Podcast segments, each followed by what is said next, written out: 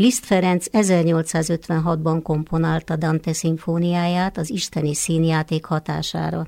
A következő interjú alanyát is ez a mű ihlette meg. Elhangzott 2016. október 22-én. Mai vendégem Madaras István, ötves szobrászművész, Új Buda diszpolgára. A közelmúltban egy fantasztikus kiállítást láttam a Párbeszéd házában, és ez a kiállítás, ennek a látványa indított el arra, hogy megkeressem a mestert, és megkérdezzem, hogy mi az a csodálatos kötődés Dantéhoz, ami ilyen fantasztikus produktumot hozott létre az ön keze által. Mint mindennek története van, így ennek is.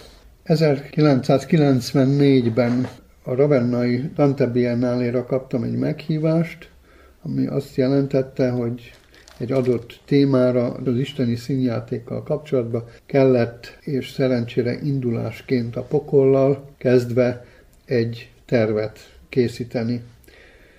Én úgy gondoltam, hogy egy kaputervel állok elő, és a kapunak az egy a tízes léptékű modelljét megterveztem és elkészítettem. Ez egy 60x40 centis rézlemezből készített kaputerv, ez ki is lett állítva Ravennába. Abban megtiszteltetésben volt részem, hogy egy aranyéremmel díjazták ezt. Két évvel később jött a következő meghívás, és ez ismétlődött háromszor, tehát szerencsém volt, hogy elkészíthettem a Purgatórium és a Paradicsomnak is a kaputerveit, ami a Ravenai Dante Múzeumnak a tulajdonát képezi most. Én akkor kezdtem el Dantéval foglalkozni, természetesen iskolai tanulmányaimból tudtam, hogy ki ő, de ennyire részleteibe én nem mentem bele a művének az olvasásába. De ez viszont rákényszerített. És akkor hosszú szünet következett, és 2010-ben a Firenzei Dante Múzeumból kaptam egy fölkérő meghívást, hogy rendezhetek ott egy kiállítást. Újból olvasni kezdtem, mert ide tényleg csak Dantéval kapcsolatos témát vihetek kiállítani, és 2011. októberében lehetett az első kiállításon Firenzébe. Isteni színjáték pokol tételének a énekek szerinti képeit készítettem el, és ebből lehetett ott egy kiállításon. Elkészítettem emellé Danténak a szobrát, egy olyan 1 méter 20 centi nagyság, 1 méter 30 centi nagyságba, és ennek egy ilyen ünnepélyes leleplezése kapcsán ezt ott hagytam, oda ajándékoztam a múzeumnak, és ez ott látható mind a mai napig.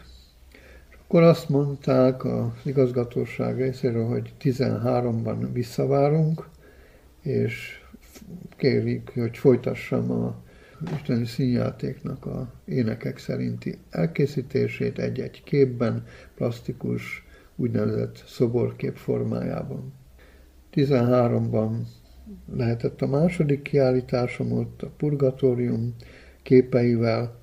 Ez azért is volt érdekes, mert abban az évben magyar-olasz kulturális évad is volt, és így a Nemzeti Galériának az olasz tematikájú portréiból volt az Ufici képtárban egy kamara kiállítás, ugyanakkor a Budapesti Története Múzeumnak volt egy nagyon szép Korvina kiállítása, és egy kicsikét Magyarországot megjelenhetett Firenzébe.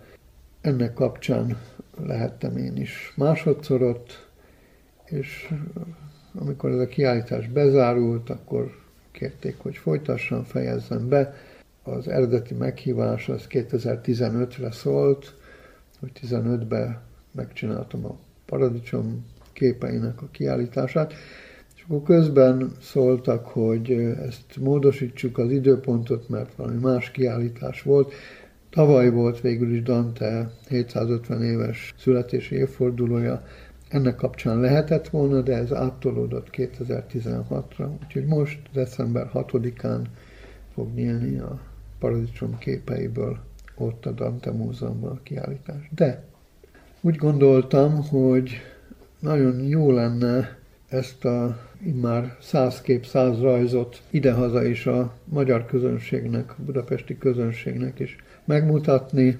És így jött a lehetőség arra egy alkalommal jártam a párbeszéd házba, Dantéval kapcsolatos koncerten, és akkor az elmélkedéseimben, ahogy körülnéztem ebbe a volt kápolnába, gyakorlatilag egy szentély, templom hajóval, hogy milyen jó lenne itt ezt a száz képet, száz rajzot kiállítani.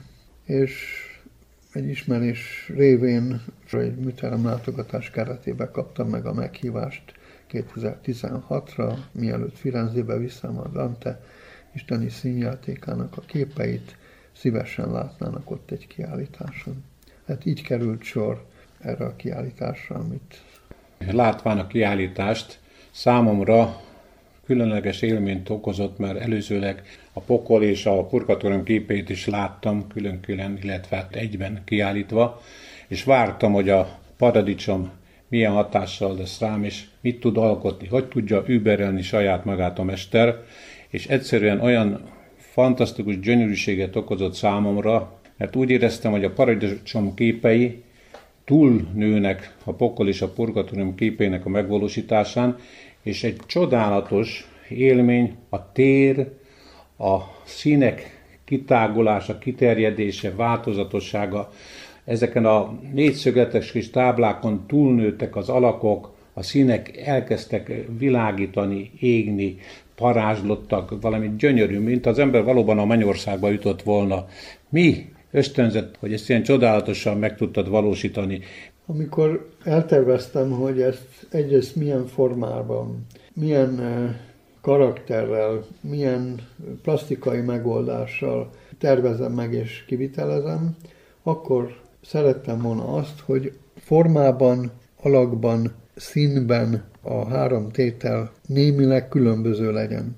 Természetesen van egy, egy alap, ami mindegyiknél közös. Ez maga a táblakép, a 25x25 centi. De amíg a pokolnak a plastikai megoldása elsősorban jelképes, és viszonylag visszafogott, színbe pedig a szürkék, kékek, a sötétebb színek dominánsak, addig a purgatórium képei, a, mint tisztító tűz, a narancsárga, piros, bíbor és ezeknek az árnyalataiból áll. A paradicsomnak a képei pedig azt a fényt, ami a mennyet és a, a földön túl itt jelképezheti, úgy gondoltam, hogy itt az aranyoknak, az ezüstöknek kell dominánsnak lenni.